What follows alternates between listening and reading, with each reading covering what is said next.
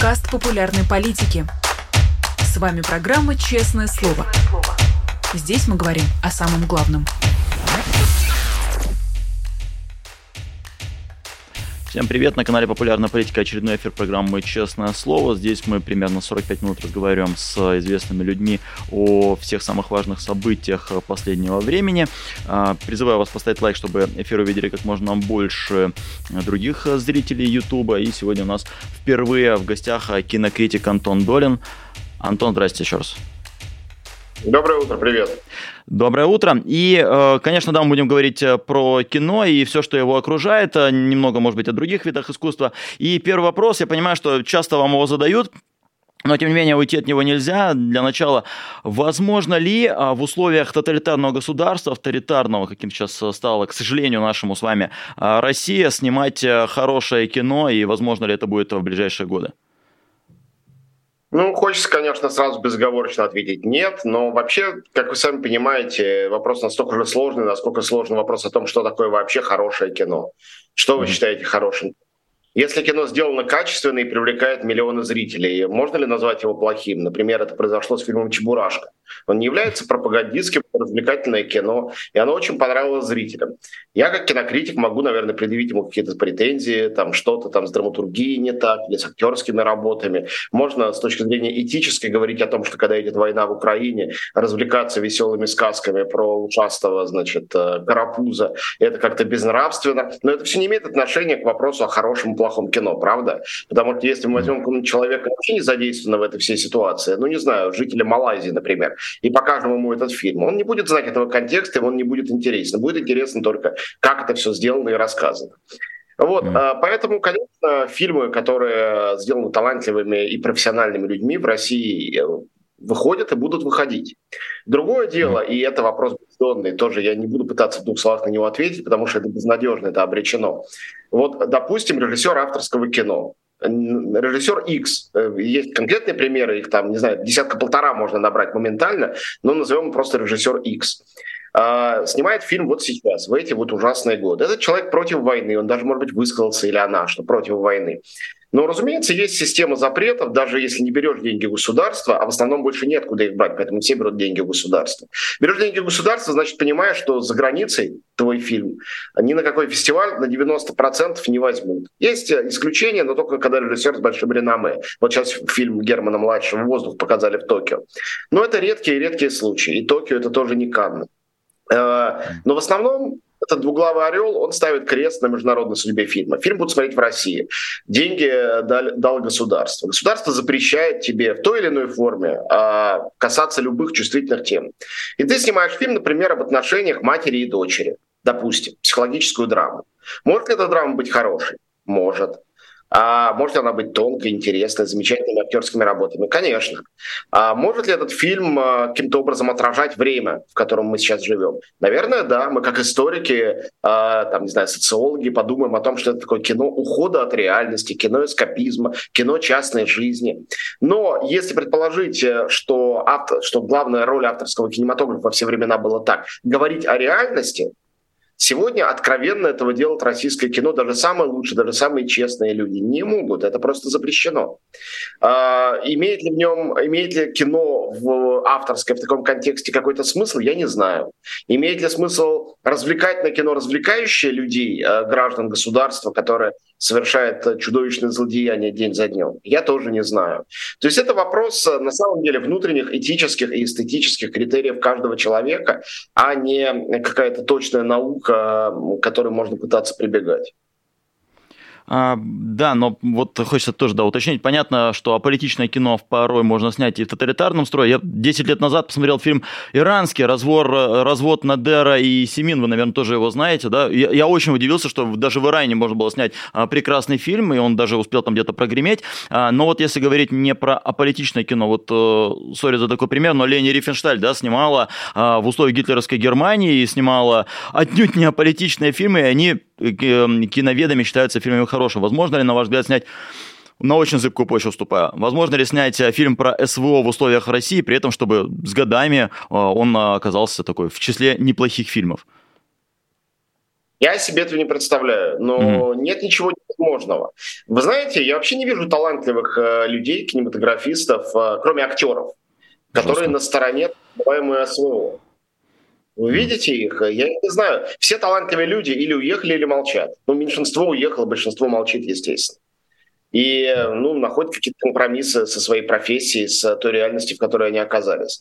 А где знаменосцы режима среди э, каких-то хоть одного значимого режиссера, можете вспомнить, который э, знаменосец режима? Я знаю только одного, Михалков.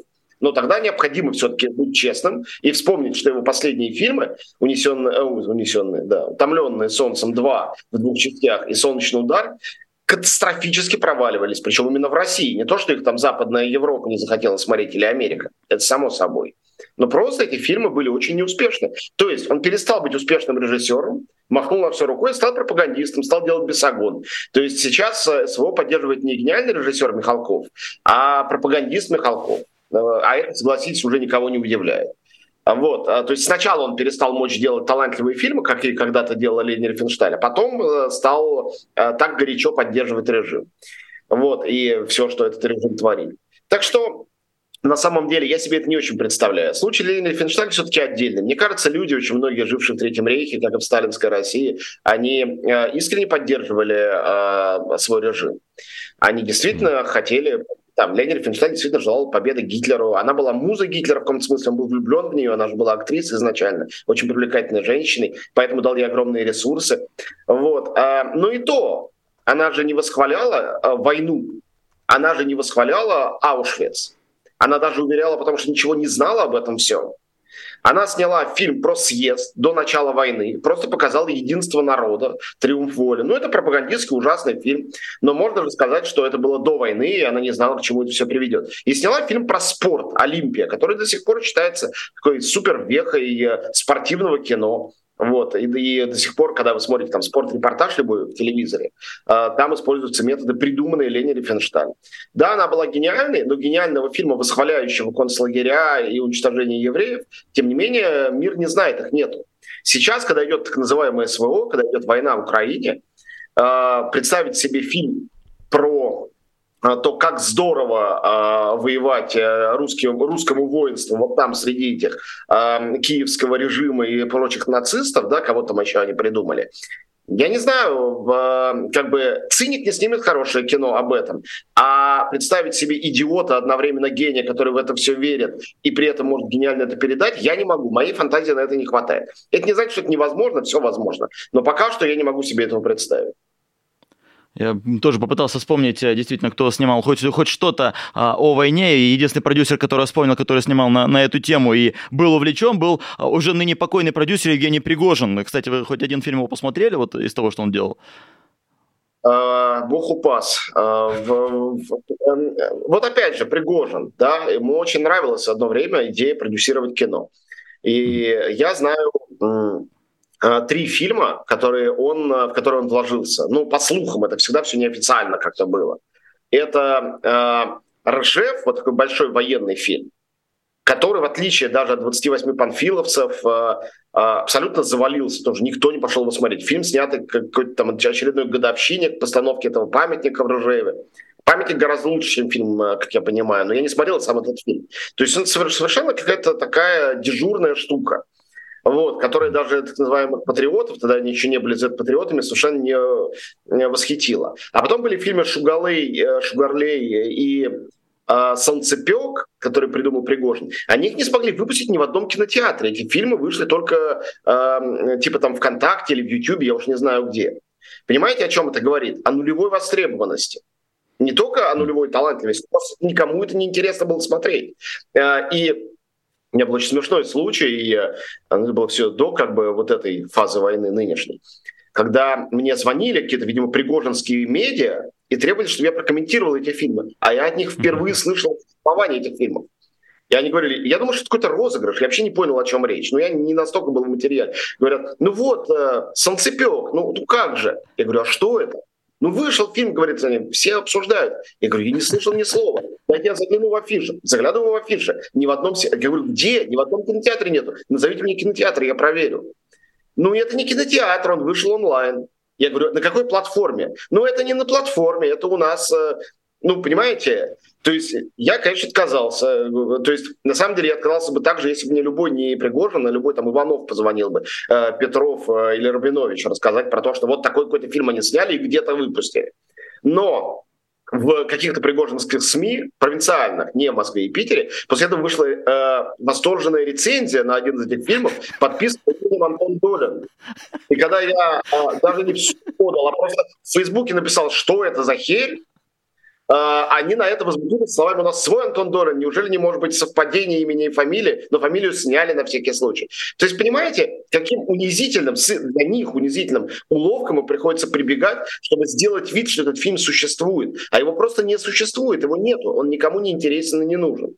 И э, на самом деле сейчас мы оказываем большую услугу, обсуждая это все. Может, кто-то заинтересуется и посмотрит. А вообще-то говоря, это все должно утонуть и навсегда быть забыто э, в аналах истории. Конечно, можно это ответить, что это тоже преступное деяние, и не надо это забывать, а надо в суде представить, но, к счастью или несчастью, у Пригожина и его веселых друзей достаточно других деяний, более знаменательных, за которые э, их суд истории будет судить. Чем за, за, за фильм «Солнцепек», за фильм «Солнцепек», который я все-таки посмотрел, я бы их тоже судил, но, не знаю, каким-то другим там киноведческим судом. Это стоит посмотреть, хотя бы, чтобы такое не смотреть никогда. Ну, просто такой guilty pleasure было посмотреть его. А еще об актуальности кино и о том, возможно ли, чтобы оно сейчас выходило. Э, не так давно удалось в Вильнюсе встретиться с своим любимым, наверное, современным режиссером Михаилом Сигалом, а, и я все-таки не мог его не спросить самый ненавистный их вопрос, а, вы сейчас что-нибудь снимаете? Он сказал, что ну да, кое-что снимаю. А на ваш взгляд, вообще, ну, пока так ничего за эти месяцы не слышал и не видел от него, вообще, возможно ли снимать актуальное кино, не живя в России, как тот же Михаил Сигал? На ваш взгляд, это возможно? Еще раз, это тоже возможно, но это настолько сложно, э, что не очень легко себе это представить. Mm. Режиссеров с мировым именем в России, вопреки, может быть, тому, что кому-то кажется, немного. Это реально список, ну, может быть, 10 имен мы назовем, а может быть и 5. Не все они, э, громко осудив войну, уехали из России. А это может быть единственное условие, которое может позволить человеку получить западное или восточное, любое нероссийское финансирование, чтобы снять фильм честный о том, что происходит в России, но не используя российские деньги. Потому что из России даже какие-то независимые активисты, а, если у них было бы очень много денег, не дали бы денег на такой фильм, побоялись бы просто такое финансировать. Понимаете? Mm. Я знаю одного человека, и проект этот начался до войны, то есть был задуман до войны. Одного человека, российского режиссера, который снимает доделывает, сейчас он делает уже второй фильм вне России с нероссийским финансированием. Это Кирилл Серебренников. Но mm. оба фильма, один, который он доделывает, это фильм про Эдуарда Лимонова, и фильм про доктора Менгеля, который он начал делать, это оба фильма не на русском языке, с международным кастом и составом. И называть фильм русским только на основании того, что у некоторых участников съемочной группы и даже, допустим, у режиссера э, и у кого-то из продюсеров э, есть русский паспорт, если он все еще у них есть, ну, это некорректно. Некорректно. Выйдет фильм с Беном Уишоу про Лимонова. Он мог бы выйти во Франции, в Англии, ну согласитесь. Вот, э, как вышла книжка того же «Меняли карьеру» про Лимонова во Франции, получил там литературную премию. Поэтому вот так возможно ну, как и раньше, там, сто лет назад, когда была иммиграция из э, большевистской России, а потом иммиграция из нацистской Германии. И были люди, которые сделали карьеру в кино э, в Европе или в Америке. Но это не были русские фильмы или фильмы о России. Понимаете, о чем я говорю? Uh-huh. Вот. Э, я знаю один пример, что э, сегодня Андрей Звягинцев, человек чудовищно упертый и занудный, мой товарищ, э, ну, может быть, лучший русский режиссер, ныне живущий что он а, таки делает фильм, на самом деле, который он больше пяти лет пытается каким-то образом сквозь стену пробить. В России это казалось невозможно. Хотя это не фильм там про СВО, это все придумано до начала этой войны. Это вообще история олигарха.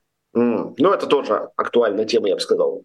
Вечно актуальная в России и тоже отдельную актуальность приобретшая сегодня. Он хочет его снимать на русском языке у России. Вот, ему удалось найти финансирование. Но это было дьявольски сложно. И вот даже у режиссера такого, дважды номинированного на Оскар, лауреата Канского, Венецианского приза и э, Золотого глобуса, это удалось через там, 2-3 года после того, как он начал биться об эту стену.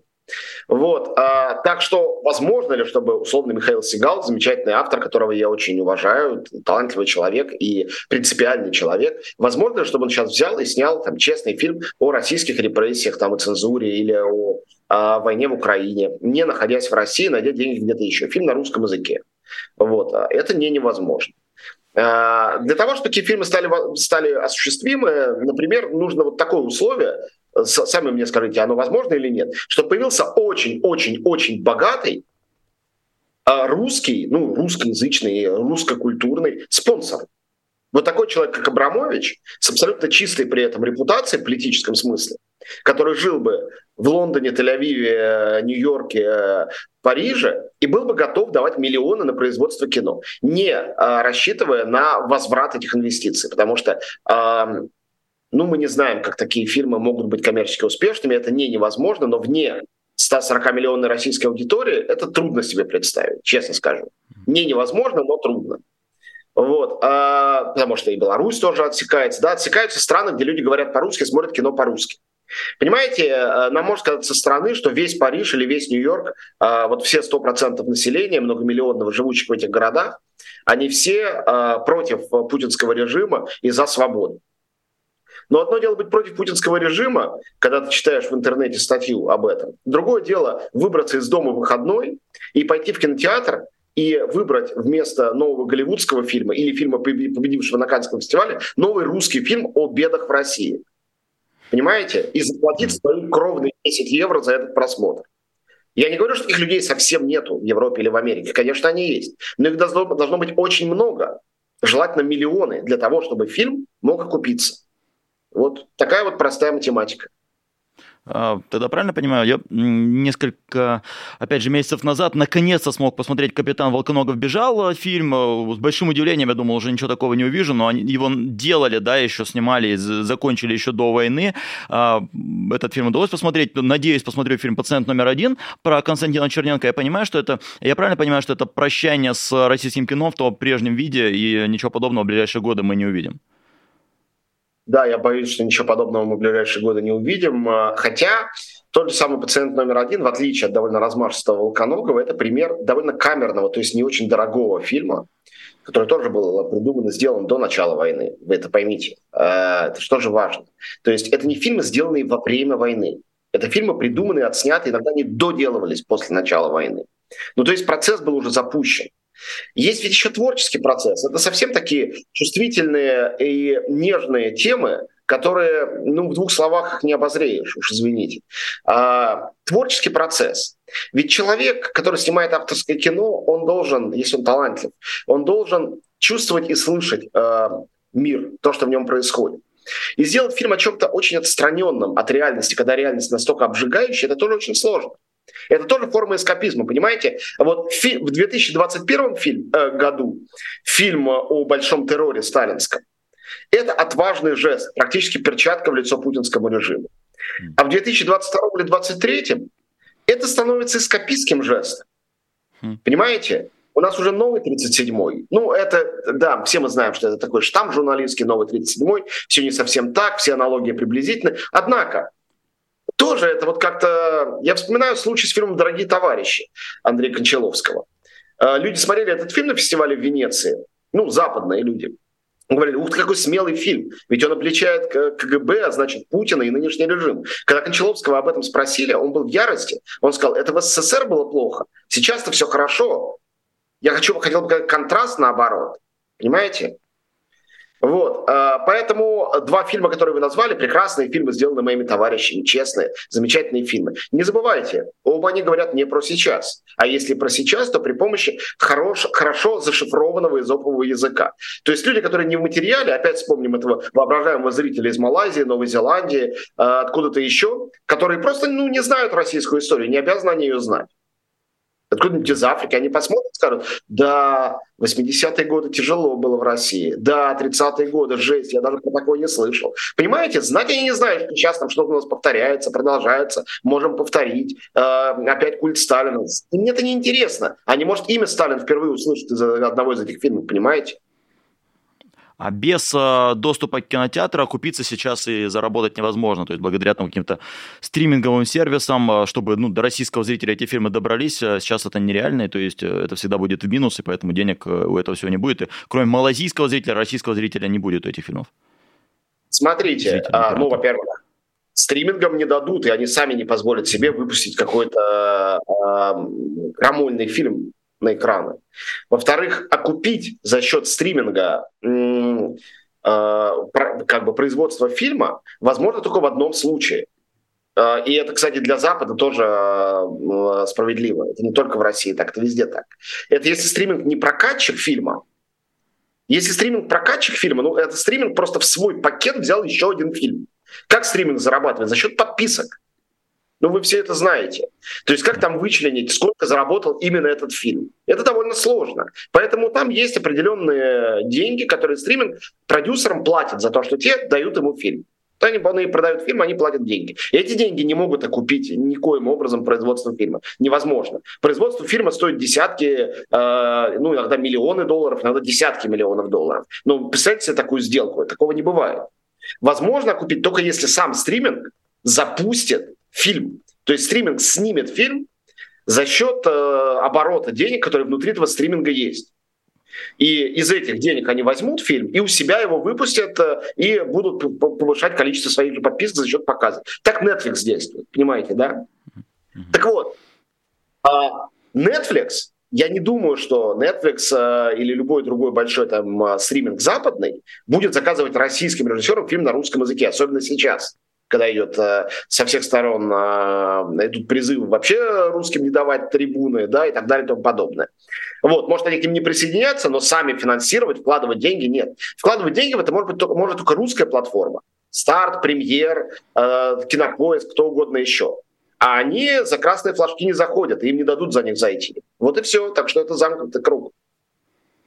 Э, нам пишут комментарии. Антон раскрылся с новой стороны. Насколько адекватный глубокий человек, не укушенный путинским зомби. Да, удивительно, Антон, оказывается, не за Путина. Вот ведь э, открытие 2023 года. Ну, в общем, пишите нам платные комментарии, подписывайтесь на YouTube-канал Антона Долина, если хотите, чтобы он и, этот неукушенный путинским зомби человек для вас открылся, и вы чуть больше о нем знали. А, Антон, еще о чем хочется вас спросить, да? А, понятно, что не просачиваются, не просочатся сейчас э, э, в кинотеатры хорошие фильмы вроде Волконогова, но в то же время кажется, что тогда должно быть какое-то обилие бравурных каких-то фильмов о, о Владимире Путине. Там вот сталинские годы был, да, актер Михаил Геловани, он играл Сталина, было множество красивых фильмов, где там он выходит во всем белом, такой прекрасный Сталин. Но а, такого Путина в роли например, там, Дмитрий, э, что Дмитрий Грачев есть актер, похожий на Путина, и чтобы такие фильмы выходили а, с похвалой. Я помню один, вы, наверное, помните его тоже, «Каникулы с президента», там был Дмитрий Грачев, но он такой слегка появлялся, но такой, что был красивый во всем такой Путин, а, этого нет. Почему, как вы думаете, не выпускается таких фильмов? А, опять же, Андрей Панин, помнится, играл человека, похожего на Путина, и все. Так этот фильм сразу был, э, сразу исчез, человек, да. похожий на Путина, потому что фильм был о его личной жизни. Это был совершенно комплементарный фильм, э, love story про Владимира и Людмилу Путиных. И он исчез. Его никто не помнит об этом фильме, не знает. Была Я даже думаю, гипотеза, что, что Панин погиб именно потому, что он в таком фильме снялся, но это скорее конспирологическая теория, да, оно было верит, что до такого не доходит. Он актер, это просто актер. Тогда надо было всю съемочную группу поубивать. Сначала э, режиссера и сценариста, наверное. Актер-то, mm. ну, вот. А, вы знаете, Путин, он, э, ну, я не, хочу пытаться изображать себя политолога, что-то такого, но он же, в отличие, кстати говоря, от Сталина. Сталин был э, тиран, э, политик, э, действительно был культ личности, а Путин, он чекист. Ему нравится скрываться. Ему не нравится быть э, в свете софитов. Ему не нравится, чтобы кто-то интерпретировал в художественных произведениях его деяния. Кстати, Сталину это тоже не всегда нравилось. Вы знаете, он, э, например, говорят, по его, по его просьбе, фильм «Колыбельная» Диги Вертова, довольно гениальный очень жуткий фильм 1937 года, абсолютно восхваляющий Сталина, был запрещен. То есть Сталину не понравилось, как это смонтировано и сделано. Фильм был из документальных кадров только, не то, что там актер какой-то играл. Вот. А тираны очень все это отслеживают. А, я думаю, что такие предложения поступали. Кто-то, наверное, хотел сделать такие подхалимские фильмы. Я уверен, что это воля э, внутри э, Кремля, и, скорее всего, это воля лично Путина, чтобы таких фильмов не было. Вот. А, А, дальше можно фантазировать о двойниках Путина, которые и так его играют повсюду. Вот, ну, я, поскольку не профессор Соловей, не буду есть чужой хлеб. Вот, а, просто скажу, что вообще, в принципе, если говорить о фильмах, как бы восхваляющих нынешний режим, давайте забудем о Путине, то их ведь нету почти. Где они? Кто-нибудь видел их? Это, по-моему, гораздо более глубокая и интересная проблема. В сталинское время, а, а, впрочем, и в брежневское, и в любое советское время, реальность приукрашивали в фильмах. Да? А сейчас реальность ее просто не показывают. Ее очень трудно на экране где-то найти и разглядеть. Иногда в гротескной форме, в каких-то комедиях, да и то там всегда такой приглаженный, гламуризированный мир, он неузнаваем. Только в авторском кино российском можно увидеть на экране то, что мы видим за окном. Почему ему это разрешают? Потому что никто этого не смотрит ну, за редким исключением. Эти фильмы в основном а, для фестивальной публики. И то, и там тоже все чаще предпочитают переносить действия куда-нибудь подальше, подальше во времени, чтобы не показывать реальность. Российское кино боится реальности, не умеет ее показывать. Вот. А Путин это не просто российская реальность, это а, такой а, генератор этой нынешней реальности или ее искажений. Как генератор показать, если ты даже то, что он генерирует, боишься и не знаешь, как показывать на экране? Интересно, я помню из таких фильмов, которые вписали почему-то пропагандистские, был абсолютно политичный фильм «О чем еще говорят мужчины», а, продолжение франшизы, и там на актеров обиделись, потому что они ходят по Москве так, как будто бы ничего не произошло, и они там тоже как-то кулуарно объясняли, ну это как бы Москва 2020 года, не обращать внимания. Вы не считаете, что сами такие фильмы, они, ну, тоже в каком-то смысле пропагандистские? А, мне кажется, слово пропагандистский не точно. То есть пропагандистский фильм, когда мы говорим словосочетание пропагандистский, пропагандистский фильм, предполагаем, что что-то снято с пропагандистскими целями, правильно? Кроме того, пропагандистские фильмы должны что-то пропагандировать. Что пропагандирует фильм, о чем говорят мужчины? Что ну, при есть, Путине э... по-прежнему можно ходить по Москве, и жизнь продолжается, и улыбайтесь, там встречайтесь с девушками, ходите в рестораны. Вы, может быть, сейчас немедленно отключите меня от эфира и навсегда забаните, но вообще-то говоря, жизнь продолжается, люди ходят в рестораны, встречаются с девушками, и вся Москва из этого состоит. Я не был в Москве больше э, полутора лет, но у меня очень многие знакомые, родственники там находятся, и все они мне регулярно рассказывают и показывают, как это все выглядит. Может быть, это и ужасно, но в этом точно не виноват фильм «О чем говорят мужчины». Вот, я думаю, что этот фильм, э, который я, по-моему, даже не смотрел, я думаю, что он довольно точно э, показывает эту реальность. Вот, а, да, эскапизм повсюду, да, незамечание войны повсюду, но не кино в этом виновато. Является ли кино частью этого общего незамечания? Сто процентов. Э, можно назвать это пропагандистским? Неправильно, мне кажется, слово. А, но я не знаю, каким это назвать. Это часть путинизма, это часть идеологии путинизма, вот это незамечание. Это не сформулированная идеология, не которая Мединским или Сурковым придумана и спущена сверху, или там Володиным, или кем-то еще. А, это просто носящееся в воздухе такое ни в чем не бывальничание, понимаете? Оно очень важно, и оно очень ярко выражено в кинематографе. Но э, делается оно потому, что кто-то приказал, или надо людям запудрить мозги, или делается оно просто потому, что так спокойнее жить, я думаю, что вторая гипотеза правдоподобнее. То есть люди сами это генерируют для того, чтобы просто жить. А как вообще вы думаете, если а, не допускать а, и хорошие российские фильмы, и иностранные фильмы на а, кого бы, ну, в общем, на не очень хорошие фильмы зрители будут идти, потому что нет никакой альтернативы, или наоборот опустеют кинозалы и просто а, нормальная такая эра российского кино закончится совсем, ну, российских кинотеатров? Она немножко уже закончилась. Прокат очень сильно упал. Э, и аномалии вроде Чебурашки, действительно гигантский успех, они только подтверждают правила. В целом есть закрывшиеся кинотеатры, терпящие огромные убытки сети, вот, а потому что ну, все это стояло на Голливуде, который ушел. Есть отдельные прорывы этой э, построенной новой плотины в виде, например, там Джона Уик 4 или еще каких-то фильмов. Ну, там потому что раньше была сделка заключена, есть какие-то юридические объяснения. Но в целом Голливуда больше нет в странах. И благодаря Голливуду это было постоянное топливо. Да, вот э, год люди смотрели Голливуд, потом на Новый год выходил там условный Т-34 э, или полицейский с Рублевки. И все его смотрели еще более охотно, чем э, они смотрели там Человека-паука. Такое бывало. Но а, надо же что-то смотреть целый год, надо же иметь эту привычку, кинотеатру надо на что-то жить и зарабатывать. И поэтому сейчас этот вал повторных выпусков фильмов, которые уже были в прокате, на которые люди, конечно, не идут очень охотно. А российское кино само не может столько фильмов производить, чтобы каждую неделю конкурентоспособная какая-то картина выстраивалась э, на экранах. Это невозможно. Вот. А у нас не такой огромный кинематограф. Ну и кроме того, эти красные флажки на самом деле на всех действуют, в том числе и на э, тех, кто снимает коммерческое кино. Ведь они касаются не только тем, они касаются персоналей, да, многих нельзя снимать. Вот. Есть и черные списки, ну я сам их не видел в глаза, но я не сомневаюсь, что это правда. Э, и поэтому сложно сейчас российскому кино, сложно. Выживет оно, э, адаптировавшись э, или нет, я не знаю. Но думаю, что выживет. Ну, фильмы-то и снимали, и показывали при любой погоде. Даже в 90-х было худшее время для российского кино. Было время малокартиния в конце сталинщины. Вот. Ну, шедевров не было произведено за это время, но кинематограф и прокат как-то выжил, они существовали. Кроме того, а, ну, никто не отменял пресловутый пиратский теневой прокат. Я его, конечно, не могу никак одобрить, вот, но социологически интересно за этим тоже следить. Ну да, меня поразило, помню, что такая наглость, что пиратский прокат, э, там показывают, как там вместо аватар синий человек а, и так далее. А, сейчас э, вы скорее отрицательно это оцениваете или положительно, потому что, ну, хоть какой-то доступ, хоть какой-то там кислород, возможность для людей пойти в кинотеатр и посмотреть э, вот эти фильмы. Есть в этом что-то хорошее? Я против пиратского э, показа и просмотра, потому что это кража просто фильма у правообладателя. Вот, э, ну, юридически, этически, мне кажется, неприемлемым. А, но есть исключение из этого правила а, для меня самого.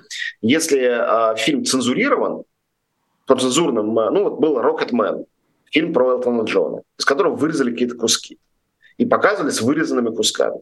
Человек, который пиратски посмотрел фильм, чтобы посмотреть его в его настоящем виде, я такого человека не стал бы осуждать, а наоборот одобрил бы. Понимаете, о чем я говорю? Да. Теперь давайте зададимся вопросом. Когда люди смотрят «Аватара 2» запрещенного вот, э, в кинотеатре, это потому, что они так э, выказывают свое режиму, нежелание э, подчиняться режиму, который хочет, чтобы э, люди смотрели только пропагандистские там телепередачи. Или это обычная кража того, что тебе, да, я хочу эту булку, булочник уехал, э, значит, я приеду в другой город, взломаю его булочную и заберу эту булку, потому что я привык есть ее с чаем. Вот, я не знаю. То есть, наверное, у каждого человека своя мотивация. Я могу сказать одно. А, то, что а, фильм «Свидетель», опять же, я его не видел, про то, что Буча — это фейк, а, с треском провалился, а Барби — абсолютно феминистская картина, в пиратском прокате порвала кассу, по слуху, потому что это все неофициальные э, цифры, э, да, никто этого официально не считает. И Барби собрала огромную, видимо, кассу. Это позитивно, это хорошо. Это говорит о том, что люди не превратились в зомби, что они хотят смотреть хорошее, развлекательное кино по-прежнему, а не промывающий мозги какой-то шлак. Вы несколько раз упомянули выше Чебурашку, сейчас э, первый раз э, упомянули Барби. Вот, как ни странно, для меня эти фильмы идут рядом, потому что необъяснимо для меня их успех. Вот, ну, Чебурашка, когда я его смотрел, мне казалось, что это фильм, который могли бы показать утром, субботы, где-нибудь на канале России, не больше, а у него какой-то фантастический успех. Вот у, у Барби а, тоже. Это действительно а, плод времени, что люди идут на добрый, хороший фильм, на вот эти вот розовые, не знаю, там тона. Это часть времени, или как это можно объяснить? Или это оригинальность жанра? Почему-то такой невероятный. Ну, это всегда, всегда знак, что какой-то фильм успешный, а другой не успешный, всегда знак времени. Mm. Вообще, применительно к любому фильму, какому хотите. Вот. А, ну, я между этими двумя картинами не могу провести никакой параллели. Понятно, что могут вам одинаково понравиться или одинаково не понравиться, ради бога, но Чебурашка – это сугубо российский продукт. Мне кажется, что люди очень хотели посмотреть на Новый год что-то. Вот у нас есть так, такой штамп, кстати, кроме России он нигде не существует, насколько мне известно. Доброе кино. То есть кино, где вообще ничего плохого нет, которое состоит из хорошего. Помните, там в Чебурашке есть шоколадная фабрика. Вот фильм как шоколадная фабрика. С первого кадра до последнего он производит шоколад и сладости, и больше ничего в твой рот не лезет. Ты два часа смотришь, э, ешь шоколад. Вот. Э, я, например, диабетик. Мне представить себе такое очень страшно. Но многие люди, и, наверное, их большинство, считают, что это такая прекрасная утопия, когда ты можешь два часа есть шоколад. Вот. И люди пошли два часа есть шоколад э, среди того, чем их кормит телевизор. Э, мне кажется, это объяснимое желание. Да? Вполне. Я ничего психологически необъяснимого в этом не вижу. А что касается Барби, это другая история. Это, ну, во-первых, это два блестящих актера и очень интересная режиссерка. А, то есть это просто талантливые люди делали.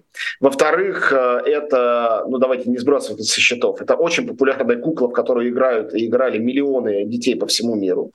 В-третьих, это феминизм, в э, съедобной оболочке, потому что люди совсем не только в России, но и даже в Америке. Часто считают, что феминизм это такая какая-то э, радикальная активистская идеология, требующая от них присяги э, вообще не, не знамо чему. И когда им показывают вот такую версию э, феминизма, гламурную и безопасную, другое дело, что сами феминистки вполне могли бы возмутиться, и некоторые возмутились, а некоторые, наоборот, восхитились, что вот есть такая адаптация феминизма для широких масс, в том числе для там, девочек-школьниц.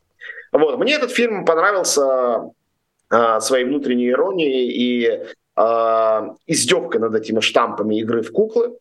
Хотя не все свои художественные задачи, я бы сказал, мягко этот фильм решил. Но это интересный случай, несомненно. Его огромный успех по всему миру, конечно же, объясним талантом авторов, а не просто желанием поиграть в куклу.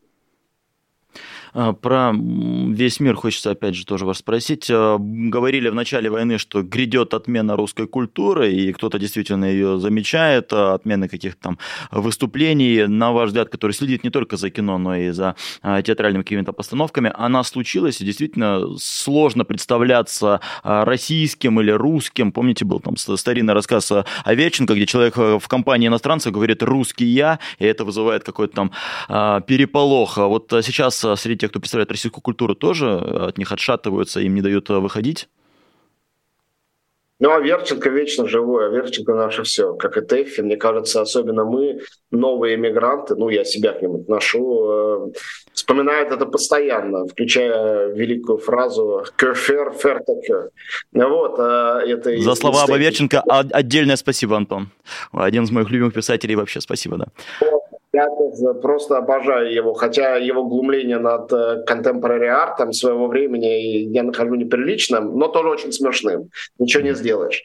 Вот. А, но мне кажется, что а, отмена, ну, как бы есть и нету. Эм, быть русским и еще и гордиться этим, хотя с моей точки зрения вообще гордиться своей национальной или какой-то государственной принадлежностью, это вообще какой-то атовизм и бред. Вот. Э, это сейчас э, ну, странная стратегия.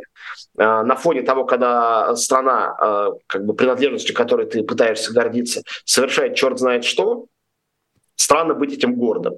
Вот. И также, мне кажется, очень некрасивым и странным э, выставлять э, на щит э, покойных людей, Пушкина или Чайковского или кого угодно еще, и ими защищать то, что делает Путин и Шойгу. Вот. И реакция на это может быть очень резкой. И реакция иногда на это и бывает резкой. Реакция резкая в том числе потому, что мир, ну, например, Европа, в основном так называемая отмена происходит именно в Европе, он полон украинцев, не только активистов, но и просто беженцев. Они там живут, уехав из страны, э, которая в пожаре войны вот уже скоро два года как. Вот. И когда они видят рядом а, самодовольных, не испытавших никакой войны а, россиян, которые говорят о величии Чайковского и Пушкина даже, или даже Тарковского, кого угодно еще, их это триггерит и бесит, и любого бы бесило на их месте. И это не значит, что Пушкин, Чайковский от этого стали хуже. Просто сейчас очень плохой момент для их возвеличивания. Очень плохой. А, в остальном, ну, вы знаете, а, как сказать, вот только что гремел фестиваль в Сан-Себастьяне. Там был э, российский фильм, э, снятый в России, в Петербурге, в одной из программ. Только что был фестиваль в Токио, где был фильм Алексея Германа, он снят даже с участием Минкульта с Сергеем Безруковым в одной из главных ролей. А в Каннах был российский фильм, ну, независимый фильм «Блаш», но он совершенно не какой-то там антипутинский, вовсе нет. А уж я не говорю про российские фильмы документальные, например, протестные. Их-то можно снимать, их снимают и делают, потому что там бюджеты совсем другие. Они показываются абсолютно каждый год. Вот сейчас будет фестиваль ИТФА, крупнейший фестиваль документального кино в Амстердаме, там есть такие вот фильмы, сделанные россиянами. А, то есть российское кино, если говорить именно кино, оно абсолютно не исчезло. Исчезло ли российское искусство? А, да, изобразительное. Абсолютно нет. Я хожу по музеям по всему миру. Везде оно есть. Вот сейчас в Париже самая востребованная выставка – это выставка а, Николя де Сталя. Это русский, уехавший от революции с родителями в 19 году, ну, этнически русский. Ведь когда мы говорим об отмене русской культуры, мы говорим не об отмене, э, прости господи, не трепка, а которая еще неизвестно, к какой национальности можно отнести, да и зачем это непонятно. Или Гергиева. Мы же не это имеем в виду. Когда мы говорим о, о том, что бойкот объявляется деятелям, которые прямо поддерживали Путина, или поддерживают до сих пор, ну, извините, это нормально во время войны. Это никакой не канцелинг, это нормально. Это нормальная гигиена. А когда речь идет об отмене всего русского, ну вот этот Николай де Сталь, там толпы.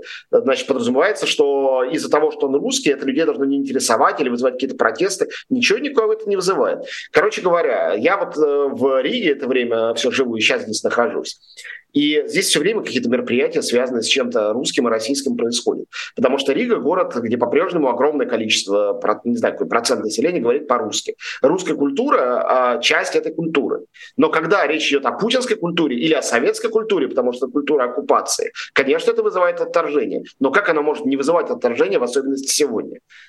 Так что э, я не хочу сказать, что совсем нету этих вот э, резких э, реакций на, на русское, на, там, на российское, на разговор об этом. И просто надо понимать, с чем это сейчас связано, и относиться к этому как к неизбежности. А, да, я надеюсь, что Ардокфест тоже пройдет в, этом, в следующем году в Риге. Последние годы он там проходит, и э, Виталий Манский, и остальные там да. все присутствуют. Да, а раньше э, вспоминается, что Ардокфесту, насколько помню, Министерство культуры помогало, и вот э, хочется вам напоследок такой каверзный вопрос задать. Я помню, когда три года назад назначили министром культуры Ольгу Любимову, вы это все приветствовали. Сейчас Ольга Любимова, понятно, на чьей стороне работает, и с кем сейчас вы жалеете об этом, не то чтобы раскаиваетесь, но считаете, что не надо было высказываться в ее поддержку тогда да, три года назад? Совершенно не жалею и да и не раскаиваюсь. Mm. Понимаете, дело было так. А, долгие годы а, кинематограф существовал российский под железной пятой Владимира Мединского который э, запрещал фильмы, предписывал, какие фильмы снимать.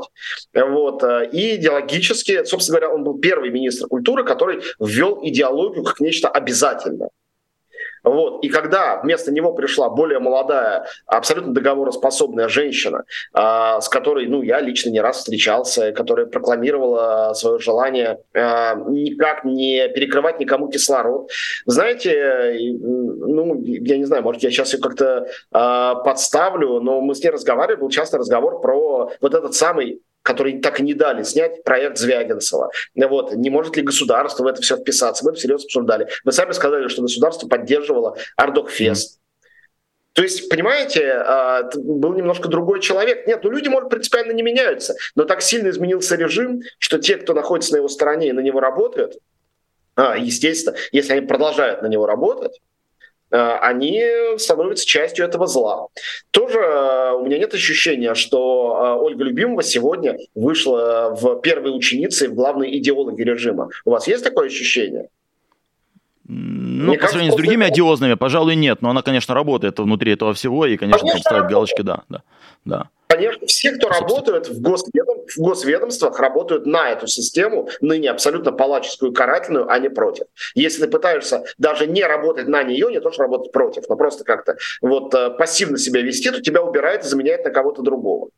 Вот. А, кроме того, а, если помните, когда я поддержал назначение Любимовой, это был момент ее назначения. А, мне казалось очень важным, чтобы культурное сообщество новому министру дало какой-то вот он доверия э, для налаживания какого-то диалога. И некоторое время этот диалог, собственно, довольно успешно шел. Э, чтобы сменить парадигму, возникшую при Мединском, когда диалог такой был совершенно невозможен. У нас был, например, некий экспертный совет по фестивалям, где утверждали, какими, какие фестивали получают господдержку, а какие нет. Я входил в этот совет. И Лариса Малюкова из новой газеты входила в этот совет. И я присутствовал на его заседаниях, и можете мне верить, можете не верить. А, не было ни одного случая, чтобы по идеологическим принципам какому-нибудь фестивалю отказали в финансировании. Наоборот, мы там зарубали фестивали какого-то там а, православного кино, которые явно были созданы для отмыва денег. Были и такие. Вот. А, то есть была нормальная культурная работа, нормальный культурный менеджмент. Вот. А, ну, так было недолго, как только гайки стали закручиваться, разумеется, Ольга Любимова, как и большинство чиновников, продолжающих работать на государство, оказались э, вот в, в, этом, в этих вот стройных рядах, которые мы сегодня наблюдаем.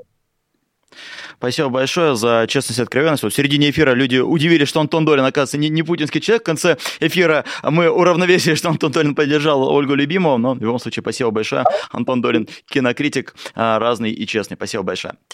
Ждем Антона Дорина в нашем эфире еще. И напоследок еще скажу несколько слов благодарности, еще раз, да, Антону Дорину за откровенность, но и а, спонсором нашего эфира, где мне наскидывали, да, Таня Пекала, 10 евро, гифка Бегемотик на турбокресле, а, спасибо. И Таня Пекала все та же, которая дарит одно спонсорство, ей большое спасибо. Патронам а, тоже выражаю большую благодарность, что а, патронируют наши эфиры. Ну и вам, зрители, а, поглядывал, буду честен, придирчиво а, смотрели ли вы нас в эту утреннюю пору. Вижу, что да, смотрели.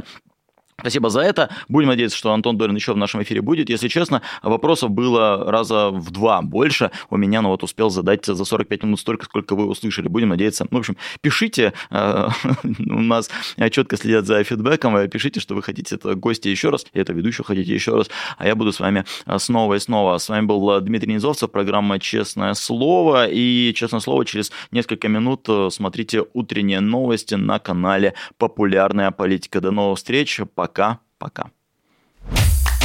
Вы слушали подкаст «Популярные политики». Мы выходим на Apple Podcast, Google Podcast, Spotify и SoundCloud. А еще подписывайтесь на наш канал в YouTube.